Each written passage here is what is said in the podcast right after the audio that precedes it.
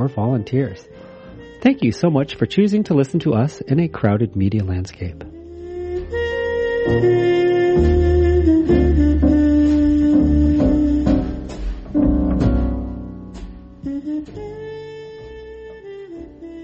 Support for the Herb Doctor comes from Tony Jones, who provides Niazii healing, a hands-on healing philosophy where together Tony and her client can explore old patterns and beliefs that no longer serve. Once empowered with new perspectives, different choices can be made, moving towards a life that's truly desired. Contact Tony Jones at 707-223-2724 for further information or to schedule an appointment.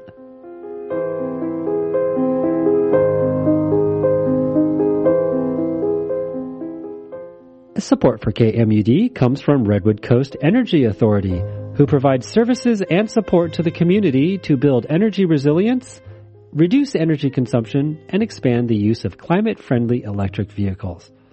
Visit redwoodenergy.org for complete details or call 707-269-1700 for more information.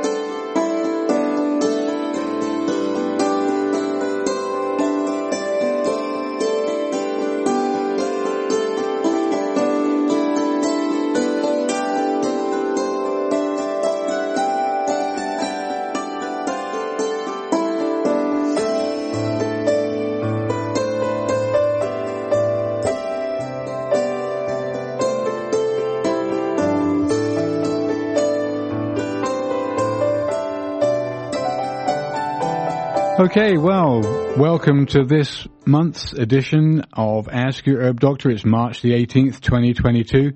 Uh, excuse a few technical hitches we had there, but we are live now. You're listening to Ask Your Herb Doctor on KMUD Garberville 91.1 FM.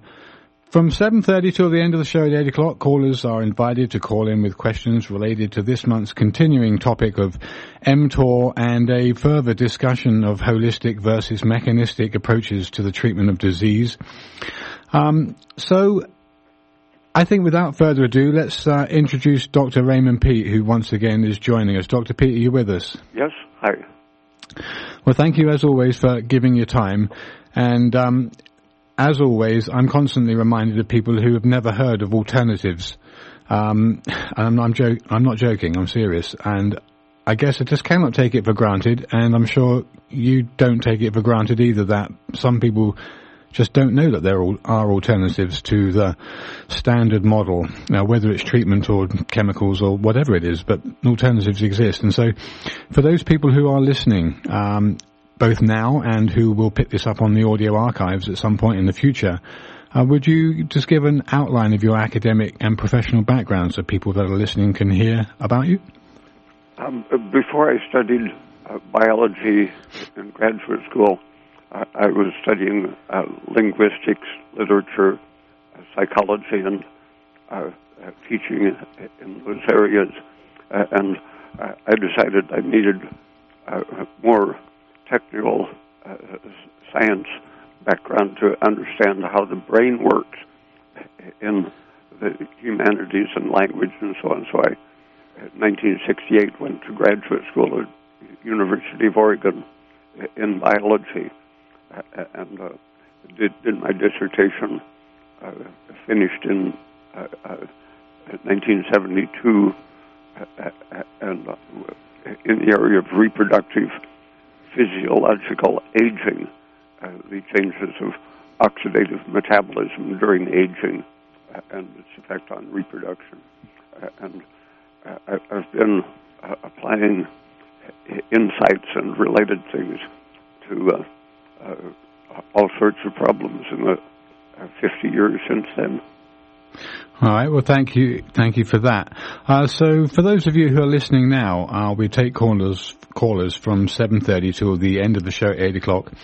Uh, the number is 707 923 3911. Once again, 707 923 3911. Um, so, Dr. P, I think what I'd like to do, um, you're exquisitely aware of this, no doubt. Um, but just for those who are listening tonight, and like I said, who will listen to the archives, I wanted to carry on last month's topic uh, of the findings around research, uh, of which there's lots of papers written uh, in 2022, 21, and 2020, um, based on the concept of mTOR, the uh, mechanistic target of rapamycin, uh, and its use in cancer. And I think the um, bulk of the evening show is going to remain based on the alternative approaches to cancer. Uh, what we do here is we like to give the scientific background for the relevance of certain substances, uh, whether natural or synthetic even, um, used to uh, be a better approach to treatment of disease. Uh, what I wanted to ask you, Dr. Peat, uh, just to give an outline yourself even, uh, on how, how the alternatives um, have been usurped in many ways um, by the modern approach to disease and how the machinery which drives that research, um, if it is true research at all, um, is corrupted by the interests, the financial invested interests, uh, because we really haven't made hardly any significant increases in our knowledge uh, of the treatment of cancer in particular. So with tonight's discussion, a uh, continuation of last month's and previous other shows based on alternatives, um, if, would you just give an outline of the kind of prior history of those thinkers like Szent-Györgyi um, and numerous others uh, you've, you've discussed just ad lib uh, in describing other processes that we've just used for a radio show topic in the past. How the thinking of these kind of classical people that are steeped in biology and not in mechanistic approaches, how how that's changed and what we are currently faced with in medicine, um, which doesn't doesn't seek to treat people holistically, let alone scientifically in some cases. Uh, uh, yeah, the uh, mechanistic materialist uh, view, uh, reducing everything to a cause and effect uh, relation between two simple bits of matter, uh, uh, that makes everything seem uh, absolutely clear uh, to, to, the people who have, have defined uh, science that way. but when you focus on the interaction of two or just a few particles, you, you can understand those very clearly, but when you're focused that way, you miss the whole context. The people like uh, Warburg and Szent-Györgyi uh, looked at the whole picture uh, of biology. Uh, uh, uh, Warburg saw things that happened in in yeast, saw them happening in cancer, production of of lactate, lactic acid, even in the presence of oxygen and had the insight that this is something very important uh, about the nature of life. Uh, Szent-Györgyi uh, was following up uh, on some other uh, insights by other people, uh, such as W.F. Koch, and worked out the classical present view of how Uh, oxidation and mitochondrial uh, metabolism uh, work. But he kept in mind the whole organism and, and what's going on uh, at every level of uh, water and uh, energy supply interactions and so on, every conceivable thing that feeds into the life process, and didn't focus on the few reductionistic material interactions that ordinary science does. And as a result, Warburg, Warburg's work uh, was uh, ridiculed and ignored for about 50 years, uh, more than 50 years. it was only around the beginning of this century that things he did in the 1920s started to be appreciated, but generally misunderstood. and Szent-Györgyi's work on on cancer uh, involved things that biologists and doctors had never heard of or even thought of or even could think of. Uh, uh, the, the, idea of what electrons in water are, are, doing and how motion is the essential feature of life and it's powered by the organized flow of electrons. And uh, he applied that to uh, cancer as well as muscle uh, function and uh, uh, circulation. every aspect of biology can be re-understood in terms of very simple things that act everywhere. there's no single place in metabolism where uh, electrons and water and muscles uh, uh, react to produce motion. It's a, a, fundamental quality of life.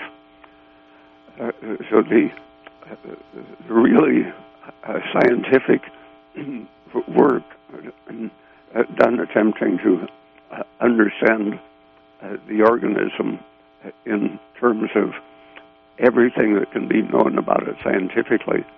Uh, the uh, uh mainline uh, science people uh, are blind to that because it doesn't at all fit into reductionistic materialism or mechanistic materialism.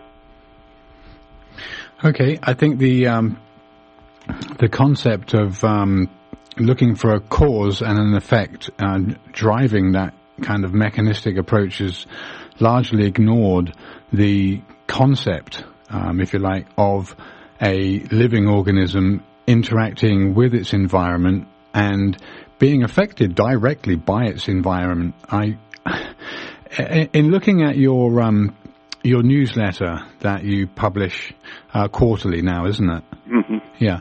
Um, you mentioned um, the presence uh, and the, the uh, absolute knowledge of the cancer field uh, as a yeah, not as a theory, but as a reality.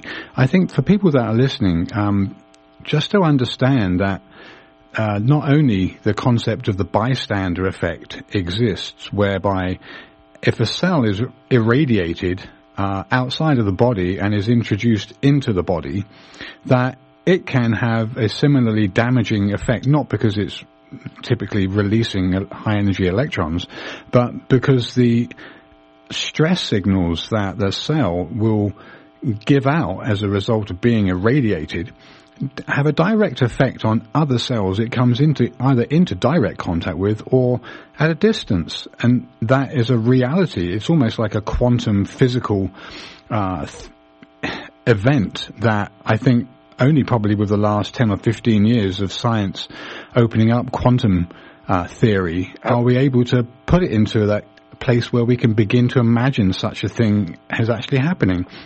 Uh, uh, if people were demonstrating the phenomenon uh, 60 years ago, uh, they knew that if you x-rayed uh, an animal, uh, you didn't have to x-ray the brain and pituitary to cause generalized hormonal changes. For example, it would cause the animal to go into heat uh, the females, uh, if you irradiated their foot, the same thing would happen. The whole organism would shift, shift its uh, hormonal uh, balance towards uh, reproductive heat.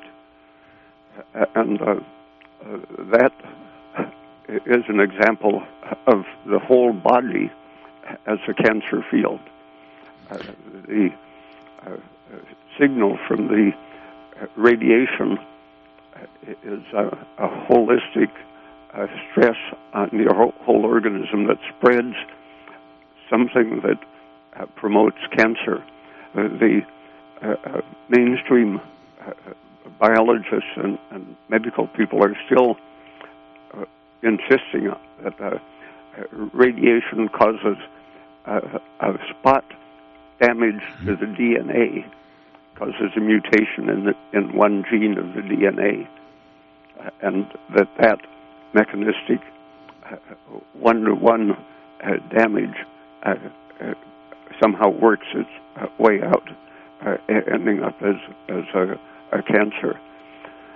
but that simply isn't a, a, realistic picture. The the radiation doesn't have to hit the DNA. It, uh, does something excitatory and pro-inflammatory uh, to the organism, separate from anything it might do to the DNA, uh, and that uh, general uh, stress uh, reaction to radiation turns on these signals that transmit estrogen-like signals all through the body, mm-hmm. and people have found out that you can treat uh, uh, radiation poisoning and estrogen poisoning in the same way. And if you add radiation to estrogen, you've had an additive effect of, of the damage. I also, so this is, okay. Sorry, can I interrupt yeah, for a moment? Yeah. So, Dr. Peat, this is why you recommend, you're strongly recommend against any form of radiation, but specifically dental X-rays, because X-rays damage fast fastly dividing cells.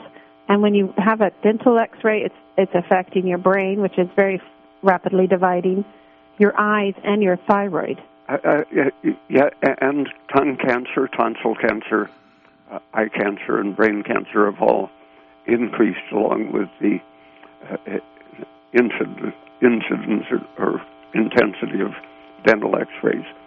A study in Seattle several years ago uh, put a, a lead shield over the abdomen of, of pregnant uh, women uh, and found that a full set of uh, dental x-rays uh, uh, with, with the, the, thyroid and the pelvis and everything shielded by lead caused if they were pregnant at the time, it caused the babies to be born under underweight, underdeveloped, the same way any uh, stress or excess estrogen would do. So the stress of that dental X-ray spread all the way down to the the uterus and the uh, developing baby. Yep, everything in the body.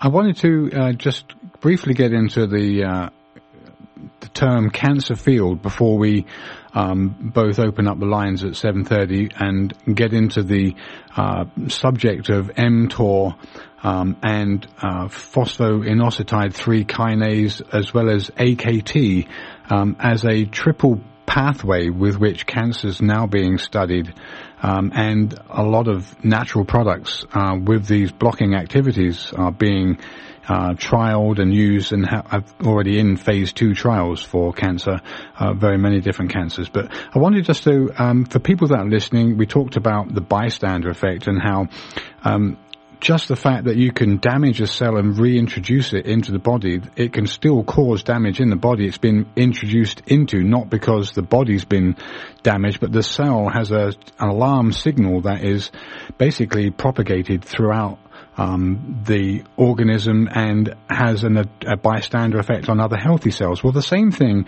with the cancer field. You wrote in your uh, January newsletter um, that the cancer field is very similarly set up in such that the actual tumor itself, in a radiating pattern out from the tumor, has differing degrees of damage to the cells. So essentially, uh, there's a radiating pattern of damage from the central tumor out to distant tissues beyond the tumor that are precancerous, and that is propagated by a direct pathway that is similar to the bystander effect. Uh, uh, yeah, any of the intense stresses like uh, oxygen or glucose deficiency uh, will uh, reduce the efficient oxygen metabolism uh, and cause stress signals. Uh, and uh, the when one particular area uh, is responding more intensely to stress, what you get is a a small local version, maybe a, a few inches in diameter, uh, of the organismic bystander effect. Uh, the bystander effect refers to things that are well distributed through the body, but the uh, intense signals, uh, such as a cell that uh, is approaching or uh, already turned into cancer, will chronically produce an excess of lactic acid, even uh, when it gets oxygen. And, and so uh, there will be a gradient of lactic acid surrounding that cell that uh, irritates and disturbs the nearby cells, which then uh, begin producing lactic acid. And that spreads uh, uh, maybe through a few centimeters of solid tissue, just the local diffusion causes a visible gradient, ending up in a, a gradient of DNA damage and mutations. Uh, or, uh, it's hard to list all of the factors other than uh, lactic acid that are diffusing out of an injured cell. they include carbon monoxide, nitric oxide, uh, inflammatory cytokines, uh, a, variety of those. Uh, uh everything that the body uh, uses to respond protectively uh, to damage, it, it, can help local tissues multiply faster so that they can fill in a wound, for example, mm-hmm. accelerates the movement and replication of cells, uh, so that it's an essential part of healing a wound. But when it's coming, uh, being originated from a, a, mutated or seriously damaged group of cells, uh, then it's uh, tending to simply spread the damage rather than uh, accelerate the healing. So all, all of these are normal healing factors uh, like, like activating the local production of estrogen. That that's a, a normal uh, part part of uh, repairing timi- uh, tissue damage. Uh, but uh, when it is prolonged and and something causes the body to be unable to turn it off, uh, then then each of these things adds to the spreading effect as far as it diffuses locally, uh, you'll see this gradient of deterioration, including mutations. Uh, and meanwhile, uh, it's having its uh, adding a burden to the whole organism uh, with the uh, more like the radiation bystander effect. Okay, you're listening to Ask Your Herb Doctor, KMUD Garberville, 91.1 FM from 7.30 till the end of the show, 8 o'clock. You're invited to call in. The number is 707 923 3911. Once again, 707 923 3911. Uh, Dr. Raymond Peat joining us. Um, so before I guess we get into the uh, the, the continued dialogue about mTOR and its importance as a target for the treatment of cancer, uh, I just wanted to outline this differentiation that I started with the bit the show with um, in terms of mechanistic versus holistic approach to treatment. The I read an article um, in preparing for this, uh, which was pretty exhaustive and had a lot of good reference material in it in its own right, as well as lots of natural and alternative um, inhibitors, as well as synthetic inhibitors, of course, you know, because it was a kind of a, a chemical journal article.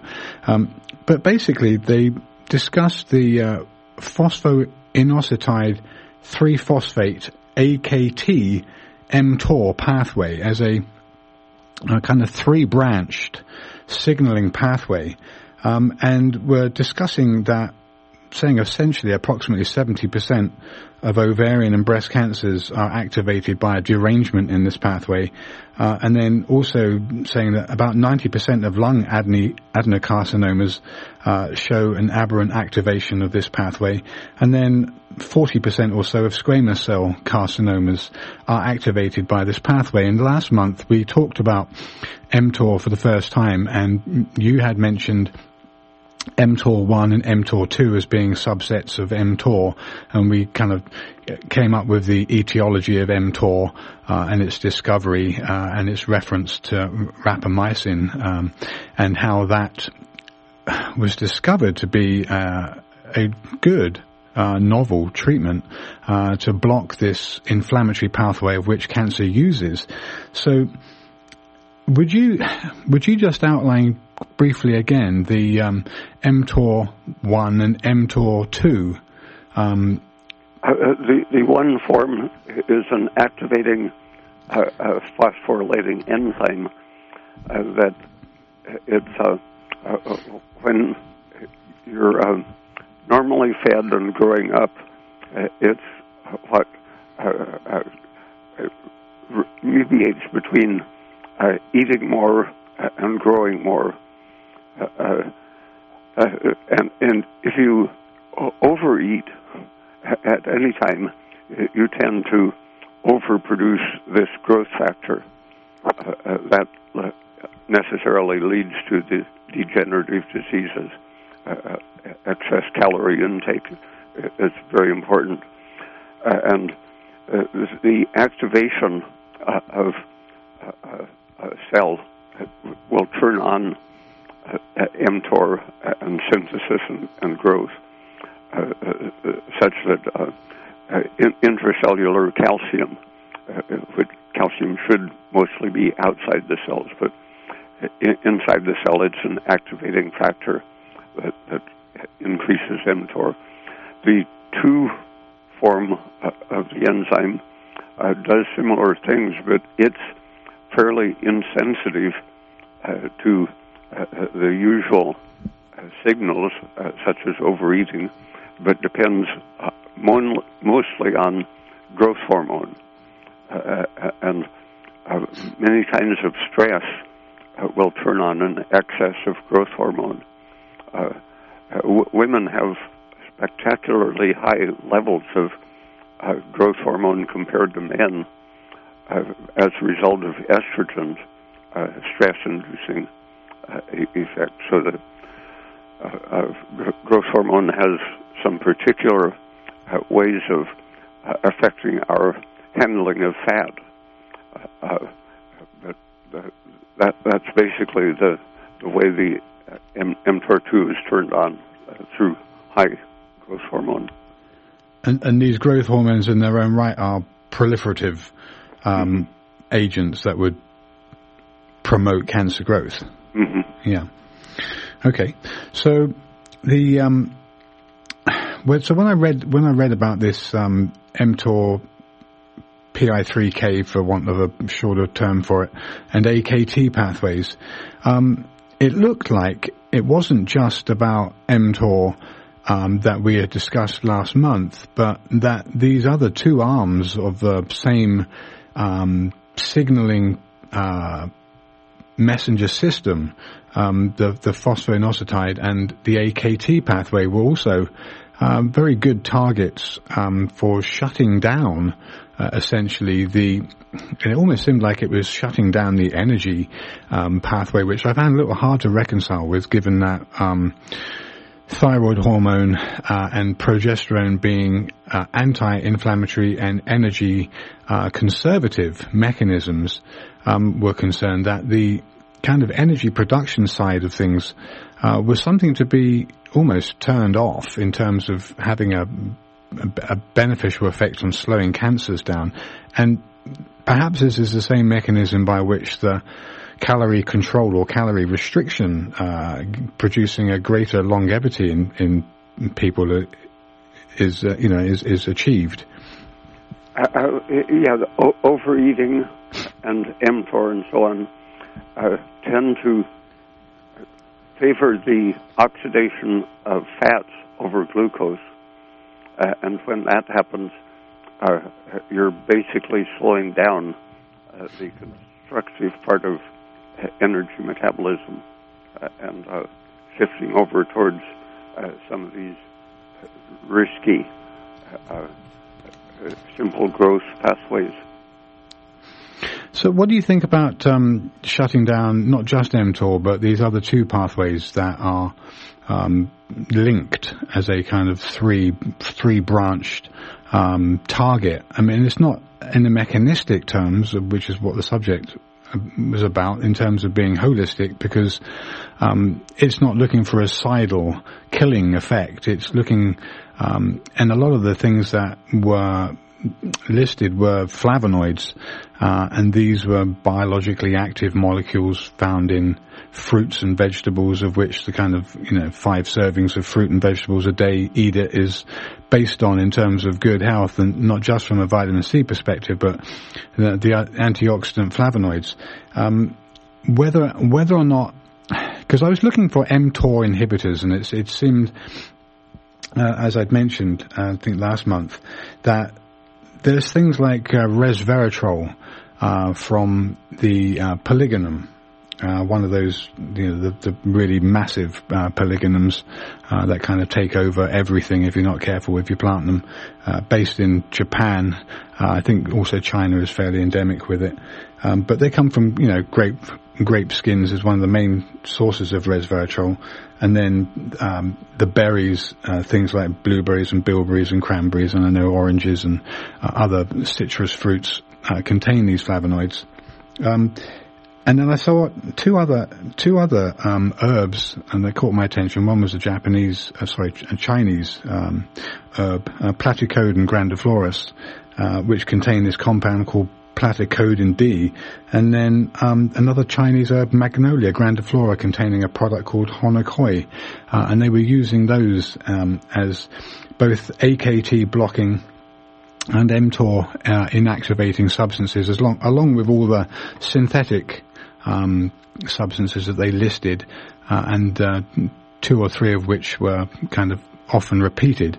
But in terms of the energy quenching activity um, of flavonoids in terms of uh, free radical um, liberation. So when people use uh, flavonoids, if they've got an inflammatory uh, disorder that's kind of systemic and widespread, how these uh, antioxidants, for want of a better word, can quench the free radical ge- generating effect uh, of inflammation, or that inflammation has.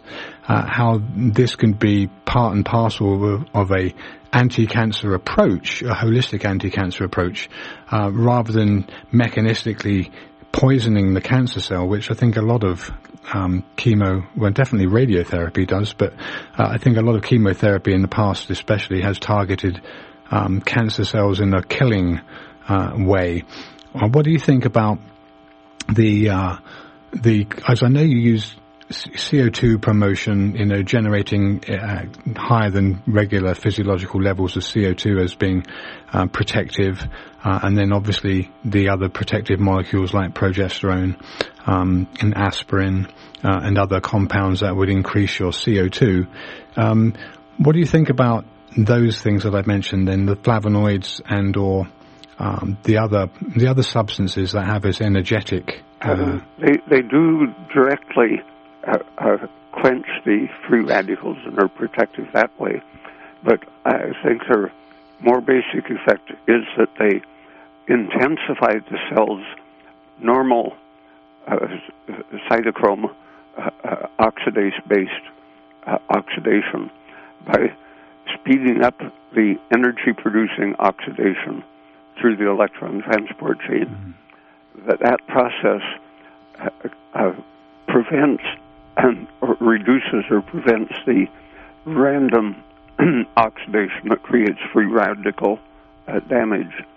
Uh, and so it's a lot more general and fundamental to uh, intensify uh, res- respiratory energy than to try to uh, use the antioxidant function.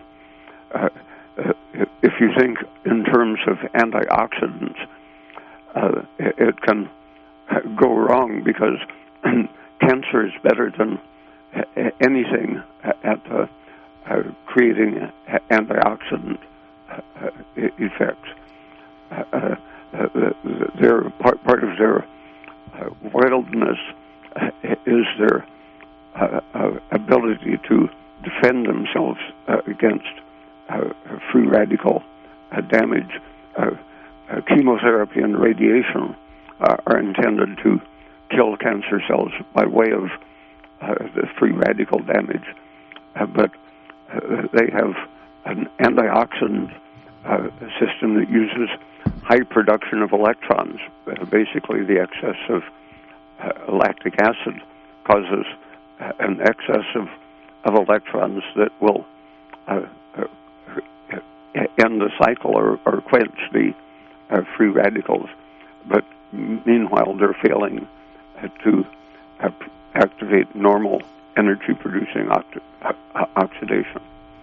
So you were talking earlier if you got dental x-rays or other x-rays that it affected stuff near it. If you were going to be exposed to x-rays, what sorts of foods or other things would you want to do to help protect yourself?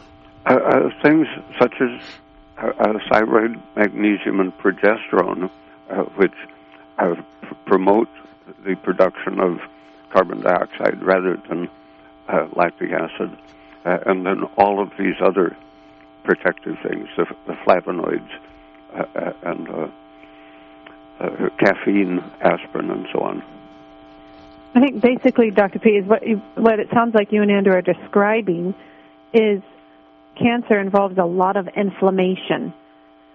And a lot of these compounds are acting as anti-inflammatories and increasing normal cellular um, respiration. Uh, uh, yeah, uh, that's really a, a secret of thyroid uh, function. Uh, it, it's anti-inflammatory by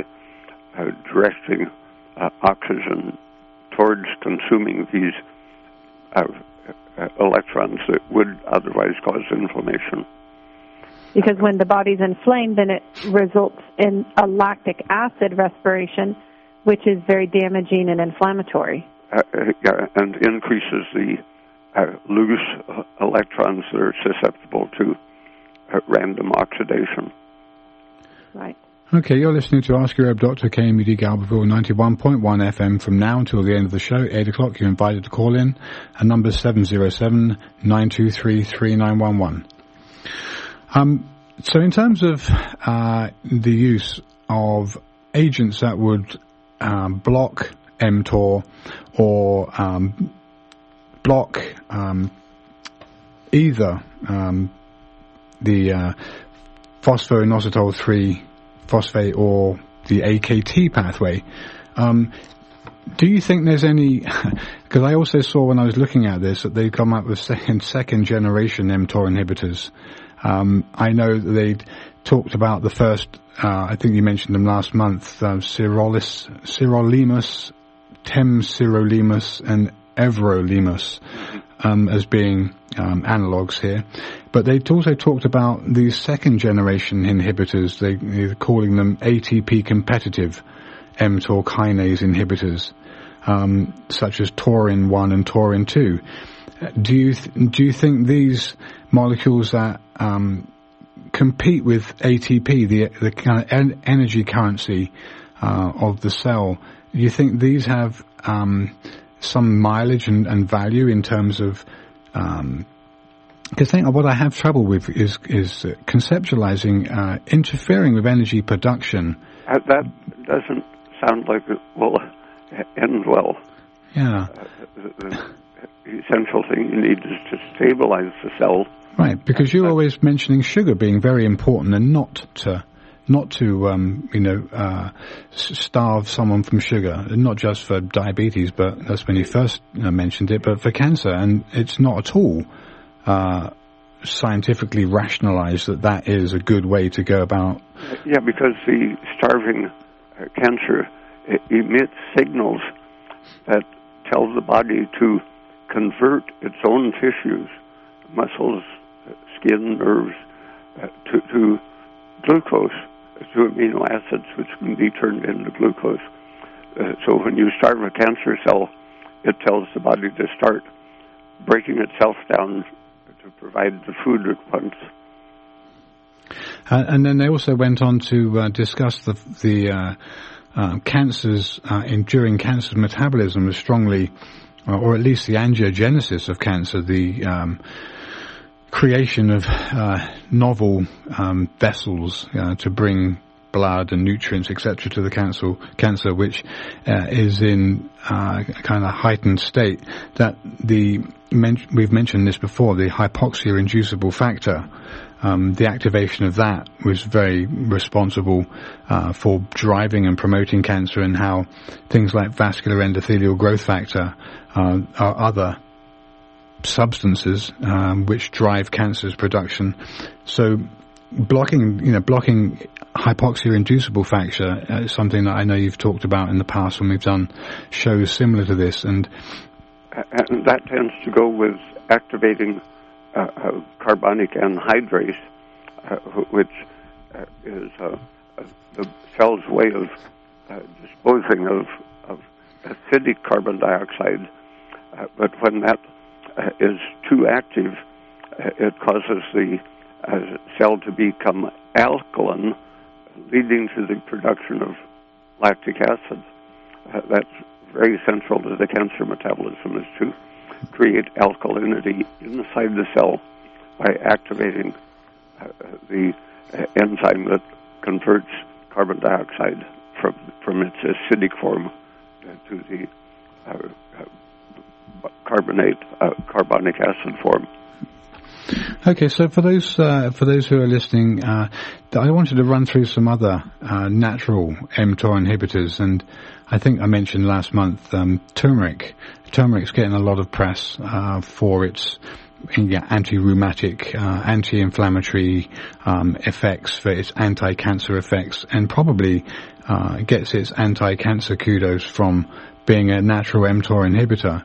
Uh, and then resveratrol, mentioned that from uh, Polygonum cuspidatum. Uh, and then a compound whose abbreviation is uh, uh, EG, EGCG, epigallocatechin gallate, uh, from green tea, as well as diethyl methane and caffeine. Uh, I was pleased to see caffeine there saying that this may inhibit mTOR signaling directly and indirectly. Um, and then I saw two other substances here that caught my attention, and one was um, a substance called shogaol from ginger root. Um, and there was an article reference saying it inhibited the PI3K AKT-mTOR pathway by directly targeting AKT1 and AKT2, but not the PI3K or the mTOR pathway. So ginger um, was used there specifically for colon cancer. And then I know you're not into the um, kind of pre-diabetes treating drugs, but metformin. Do you have any good things to say about metformin? Because metformin was actually listed as one of those things to inhibit mTOR. Uh, uh, yeah, but the only drawback is that uh, it acts to uh, inhibit part of the electron transport chain. So it's impairing the mitochondria while uh, also doing the beneficial thing of turning off mTOR.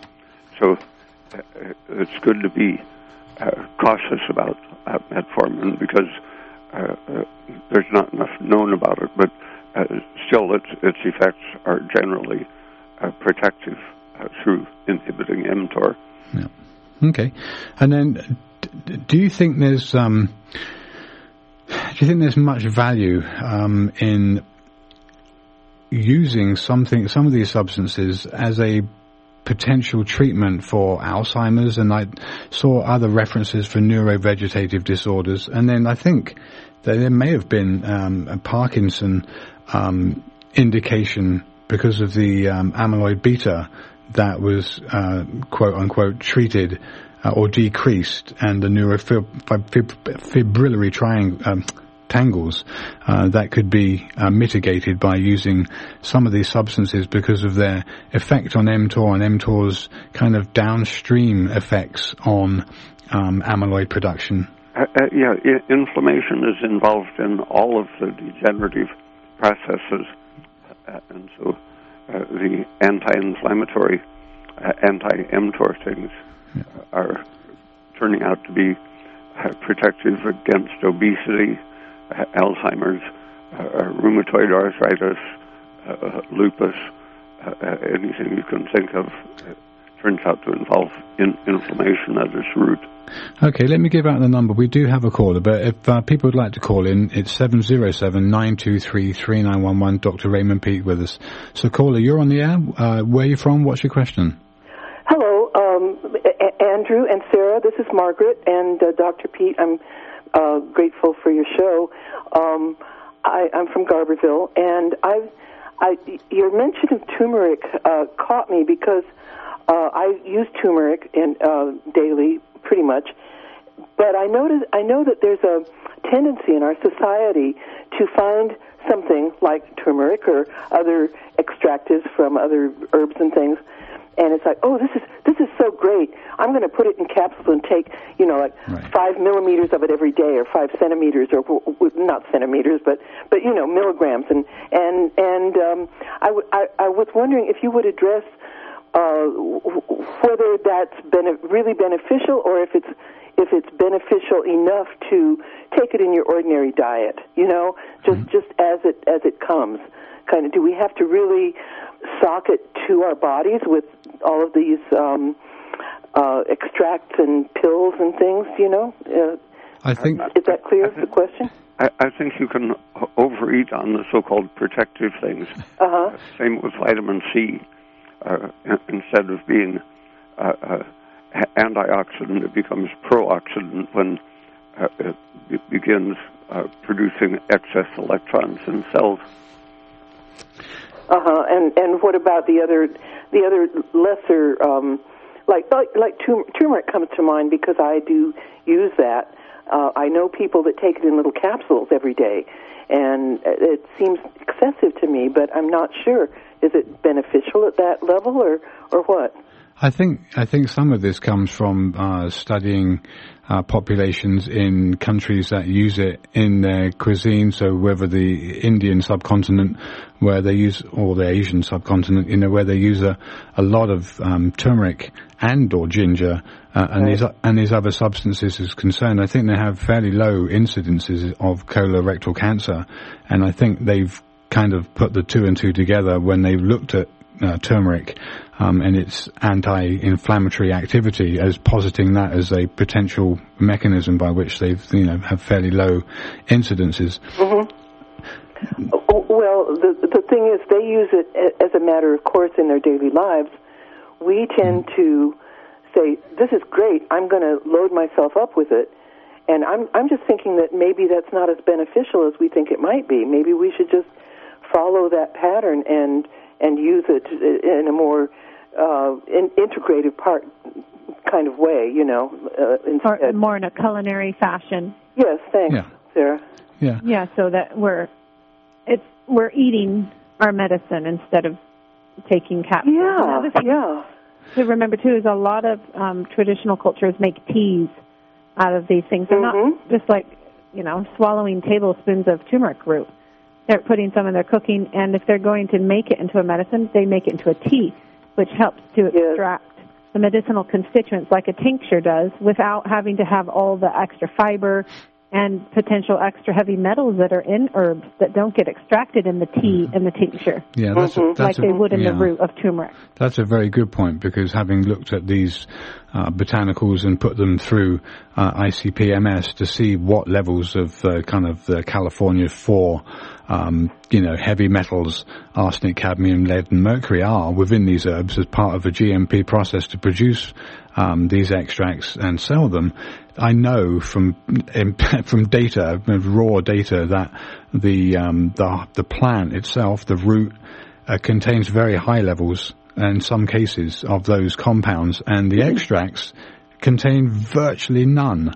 And so the, the extract process, um, I would say this much, is very clean compared to the root of the actual herb if you were going to consume this. And so uh, we've done shows on this with fish in the ocean uh, and showing how much um, arsenic, cadmium, lead, mercury is in them.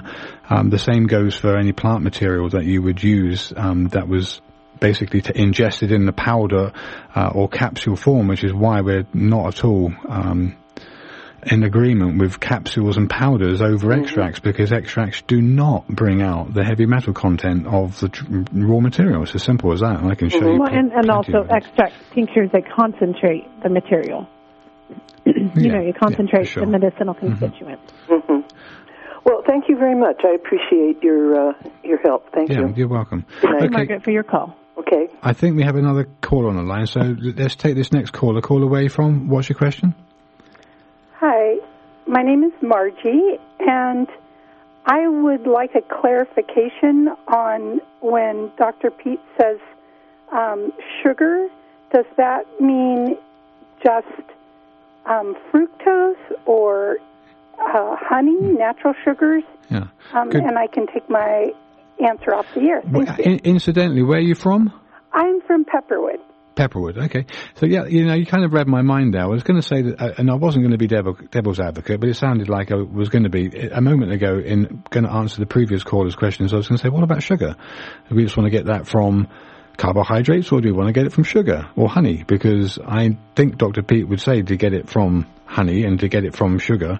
Um, but yeah, Dr. Peat. Um, it's also good uh, coming from starch or, or other more complex healthy starches, though. carbohydrates. But uh, the problem is uh, some of those, uh, like sweet potatoes, uh, are such mixtures. Uh, uh, they have uh, woody material uh, and fats, uh, indigestible things mi- mixed in with the uh, otherwise uh, uh, useful uh, carbohydrates. Uh, so it, you can't just say that annual starch is going to be equivalent uh, to uh, glucose or sucrose or, or honey. Uh, it, it depends on whether it's digestible. Well, I think I want to. Can I go back to the sugar issue and the cancer issue that you touched on earlier? Every cell in the body needs glucose to operate. So if you don't eat any kind of sugar, your body's going to turn on a harmful metabolism to make sugar. And that is involving lactic acid, correct, Dr. Peat? Uh, and high cortisol is necessary to uh, mobilize and break down the protein to make amino acids and, and the glucose. Which also promotes cancer. Cortisol also promotes cancer. It's a stress promoter. Uh, w- So- weaken, weakens your immunity against it. Mhm. Yeah, lowers your immune system. Like everybody knows, steroids suppress the immune system. And cortisol is a natural steroid your body will make when you starve your body of sugar, glucose. So I, I know, Doctor, you said that honey and white sugar, cane sugar, are identical in their structure. They both are sucrose, which is half fructose and half glucose. Uh, uh, yeah, and the pure fructose uh, on the market, uh, for many people, it has uh, allergenic effects uh, because of the it's manufactured uh, uh, in in a more complex way than uh, uh, with sucrose. You simply uh, concentrate the juice and re- remove the impurities from the cane juice to make white sucrose. But to, to make fructose, chemical and enzyme processes are used that introduce some trace allergens. So you have to be cautious about using what they call a, a powdered fructose. Right. So you would recommend honey or cane sugar over a fructose because of the process that the fructose goes through, even though fructose is um, more nutritious sugar. Uh, yeah. And and the other thing too is um, I know, Dr. you don't recommend people just eat white sugar by the tablespoon without balancing it with a, a healthy fat, a healthy saturated fat like coconut oil uh, and or butter, uh, and a protein. Uh, yeah, you can or at least with just a protein, so that it's not just an instant sugar spike. Uh, uh, yeah, it, it, can be used in a pure form, for example, as a mild analgesic for babies. Uh, they give them a, a, a, bit of pure sucrose uh, and as sort of a painkiller. Uh, and Uh, in areas that lack penicillin, a big wound that otherwise would be fatal has been packed with pure store-bought white sugar, and uh, it has a, a, germicidal effect as well as a, a protective effect. So, uh, well, also honey does too. They pack uh, wounds with honey as well. Yeah, uh, so it has its specific therapeutic effects besides its uh, protective nutritional effects. Right. So I hope that answered that caller's question there. Okay, good. I think there was a caller that came in, but it is four minutes to. I don't think we can do it. It's almost three minutes to the hour. Uh, uh, one thing I wanted to yeah. mention before we're finished is that vitamin D is a very important inhibitor of mTOR uh, because it works on uh, many other levels. It inhibits things that would promote mTOR, uh, reduces uh, the processes that would amplify a little inflammation into a big inflammation, uh, such as a blocking prostaglandin formation. Okay, excellent. So, Dr. Peat, I do appreciate you uh, joining us again on the show, and uh, I'll give out your information, uh, and thank you so much. Okay, thank you. Thank you, Dr. Peat. Okay, so for those who've listened to this uh, March 18th, 2022 edition of Ask Your Herb Doctor,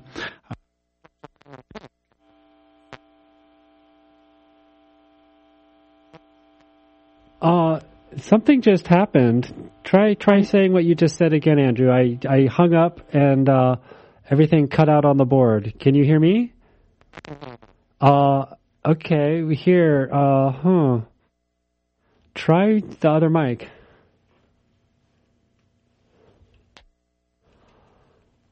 Oh no. Well, I hate to have a rough ending to that, but uh, something weird just happened on the KMUD Ancient board here, and uh, I'm going to have to fill out a technical malfunction thing. And uh, please support Redwood Community Radio because we really, really, really do need a new board. Thank you so much for joining us. It's time to step out on a wing and a prayer.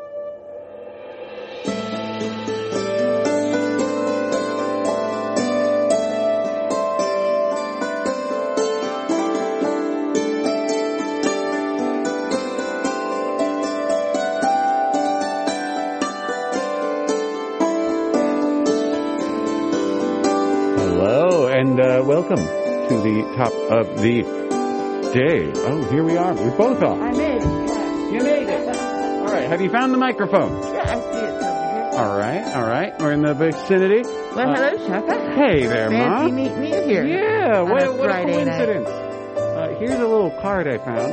Uh, mine reads that this program is supported by the Redwood Palace, a full-service restaurant that offers a relaxed dining experience on the Avenue of the Giants. Offering a full selection of local beer and wine, Humboldt Bay oysters, cheese, charcuterie boards, and special dinners.